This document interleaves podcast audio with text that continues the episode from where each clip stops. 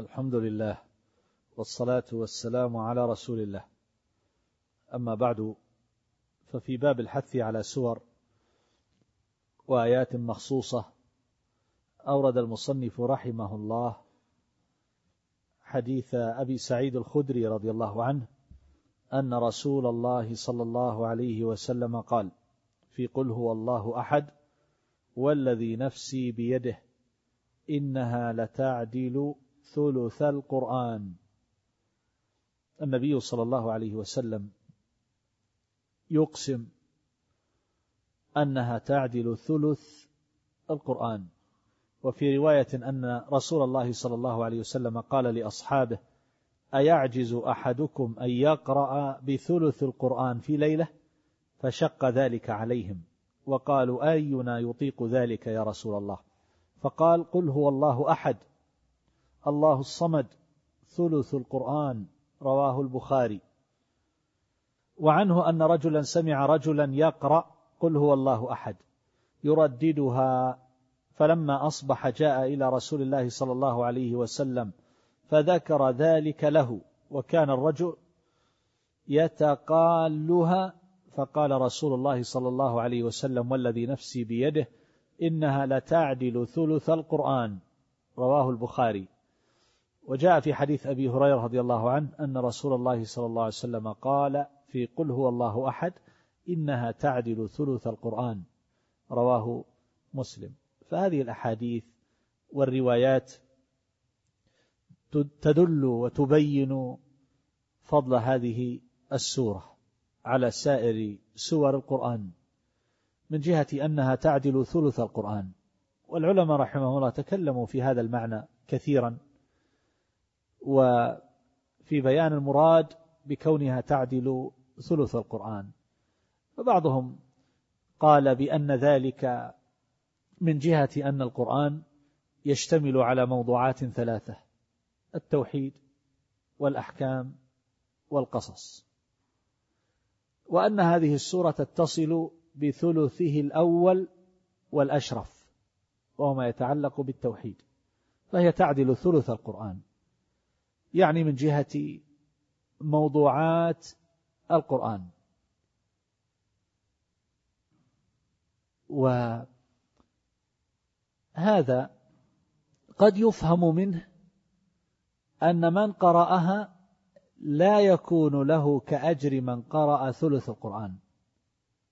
بهذا الاعتبار. إنما تعدل ثلث القرآن من جهة الموضوع.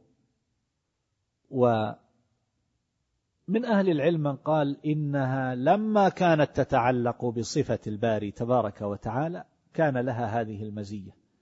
أن من قرأها فإنه يكون له كأجر من قرأ. ثلث القرآن. يعني أنها تعدل في الأجر. لا من جهة الموضوع الذي تتحدث عنه. إنما من جهة الثواب الأجر فكأنما قرأ ثلث القرآن. ومن هنا تكلم بعض هؤلاء في من قرأها ثلاث مرات. قالوا فإنه يكون كأنما قرأ القرآن مرة واحدة من غير تضعيف. من غير تضعيف بمعنى أن لا أقول ألف لام ميم حرف كما جاء في الحديث. فألف عشر ولام عشر وميم عشر. قالوا فإذا قرأها ثلاثين مرة فكأنما قرأ القرآن ختمة كاملة بالتضعيف. هكذا قالوا. قالوا إذا كانت تعدل ثلث القرآن بالأجر فقراءتها ثلاث مرات كأنما قرأ القرآن. لكنه وعد على قراءة كل حرف من القرآن الحرف بعشر حسنات. فهذا الذي قرأ حروف قل هو الله أحد. كأنما قرأ الثلث. لكن الذي مر على حروف القرآن في الثلث يكون له بكل حرف عشر حسنات. قالوا يحتاج أن يقرأها ثلاثين مرة باعتبار أن الحسنة بعشر أمثالها. فيكون كالذي قرأه مرة واحدة بالتضعيف الحرف بعشر حسنات. هكذا قال بعضهم وليس ذلك بقاطع. بل ذهب بعض أهل العلم كالإمام أحمد رحمه الله وابن عبد البر إلى ترك الخوض في ذلك كله. قالوا مقصود النبي صلى الله عليه وسلم بيان شرف هذه السورة والحث على الاشتغال بها وقراءتها. أما كيف يحصل هذا ولماذا؟ فمثل هذا التنقير ليس عندنا فيه من الله برهان. نقول كأنما قرأ ثلث القرآن وانتهى. فينبغي على الإنسان أن يقبل على هذه السورة. ومن ثم لا يرد السؤال الذي لربما ينقدح في أذهان بعضهم يقول هذا الآن جلس نحو ست ساعات بقراءة تكون من قبيل الحدر وقرأ القرآن ختمة كاملة أو جلس عشر ساعات أو جلس ثلاثة أيام فقرأ القرآن كله. هل يكون مثل هذا الذي قرأ؟ قل هو الله أحد ثلاث مرات تماما؟ قل له ليس كذلك لا ينظر القضية بهذه النظرة. مثل الحديث الوارد عند من حسنه من أهل العلم مثلا من جلس بعد صلاة الصبح وذكر الله عز وجل ثم صلى ركعتين فكتبت له أجر حجة وعمرة تامتان تامتان مثلا. أو الذي يذهب ويصلي مسجد قباء توضأ في بيته ويصلي ركعتين كان له كأجر عمرة. هل هذا الذي ذهب إلى قباء الآن هو له أجر عمرة؟ لكن يبقى الأعمال الأخرى المصاحبة والمشقات والسفر والنفقات إلى آخره. هذه تفضل هذا العمل بمجرده. فحينما يذكر عن هذا العمل أنه يعدل حجة أنه يعدل عمرة أنه يعدل قراءة القرآن يبقى أن الاشتغال وقضاء الوقت في هذه العبادة والمشقات العارضة وما إلى ذلك هذه شأن شأن آخر. كذلك أيضا لا يسقط عنه العمل المشروع. يعني بعض الناس قد يقول أنا أجلس بعد الفجر وأذكر الله عز وجل ثم أصلي ركعتين. لماذا أذهب للعمرة؟ لماذا أذهب للحج؟ لست بحاجة إلى هذا. هذا يقوله بعض العامة. وإذا رأى إنسان يريد العمرة أو الحج قال الحمد لله. لماذا تذهب؟ أجلس بالمسجد. وأذكر الله عز وجل. قل هذا في الحث على الجلوس. ولكن العمرة والحج فيها أعمال أخرى كثيرة زائدة.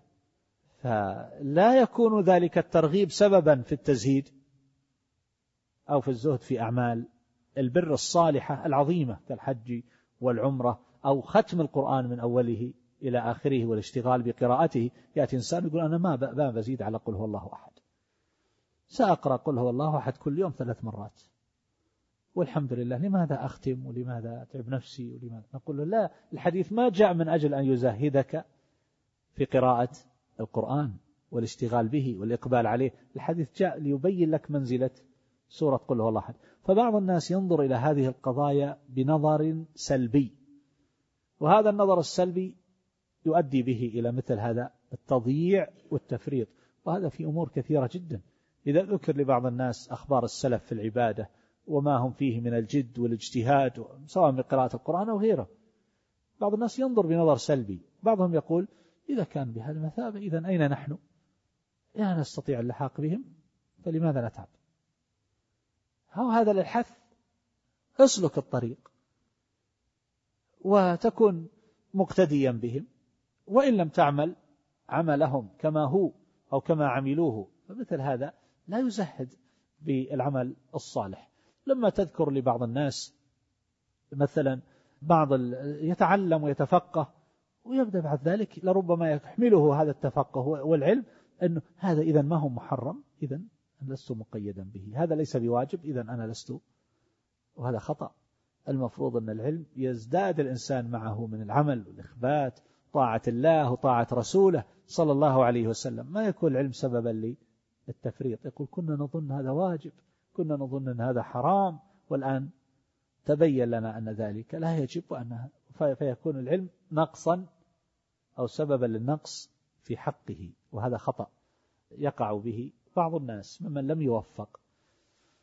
الحديث الأخير الذي يذكره يتعلق قل هو الله أحد وهو طبعا الرواية السابقة الرجل الذي تقال لها أن رجلا يقال هو أبو سعيد الخدري سمع رجلا قال قتادة بن النعمان يقرأ قل هو الله أحد يرددها. فلما أصبح جاء إلى النبي صلى الله عليه وسلم فذكر ذلك له. وكان رجل يتقال يعني يقول هذا الرجل فقط قل هو الله أحد. فأخبر النبي صلى الله عليه وسلم أن لها هذا الشأن العظيم والفضل والثواب الكبير. ولهذا نقول الإنسان وهو بالسيارة وهو جالس ينتظر في مكان وهو جاي للمسجد في الطريق اقرأ قل هو الله اقرأها تعدل ثلث القرآن. واضح؟ بعض الآباء والأمهات من الأميين ما تعرف الأم مثلا تقرأ ولا تكتب ولا تحفظ شيئا يذكر من القرآن اقرأ يقول هو الله أحد ردديها ومن قرأ قل هو الله أحد عشر مرات بني له قصر في الجنة. وهنا ذكر أيضا حديث أنس رضي الله عنه أن رجلا قال يا رسول الله إني أحب هذه السورة قل هو الله أحد. قال إن حبها أدخلك الجنة. رواه الترمذي وقال حديث حسن ورواه البخاري في صحيحه تعليقا. قصة الرجل الذي كان يصلي بأصحابه.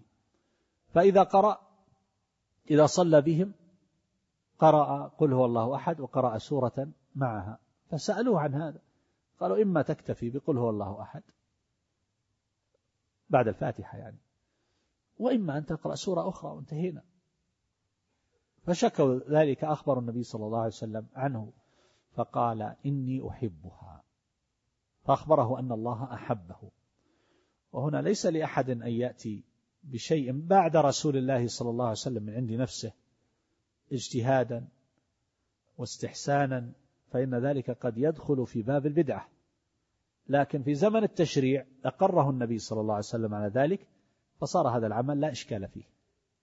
بمعنى لو أن أحد الآن قرأ قل هو الله أحد وقرأ سورة معها. لا ينكر عليه. لأن النبي صلى الله عليه وسلم أقره. ما نهاه عن هذا. واضح؟ ولكن بعد النبي صلى الله عليه وسلم لو جاء واحد وقال أنا أحب آية الكرسي. أنا أريد أن أقرأها بعد الفاتحة آية الكرسي ثم أقرأ سورة ثانية. ودائما بهذه الطريقة نقول له لا. هذا يدخلك في باب من أبواب البدع وهو ما يعرف بذرائع البدع. ليس لك ذلك. طيب والحديث هذا؟ نقول الحديث هذا في زمن التشريع وأقره النبي صلى الله عليه وسلم فصار ذلك مشروعا. مثل الرجل لما قال سمع الله لمن حمده وذكر الحديث. وهكذا. في أمثلة متعددة. بلال ما أحدث إلا توضأ وصلى ركعتين. فسمع النبي صلى الله عليه وسلم خشية عليه في الجنة. يعني صوت مشي النعلين أو كما قال عليه الصلاة والسلام الله أعلم صلى الله عليه محمد وآله وصحبه.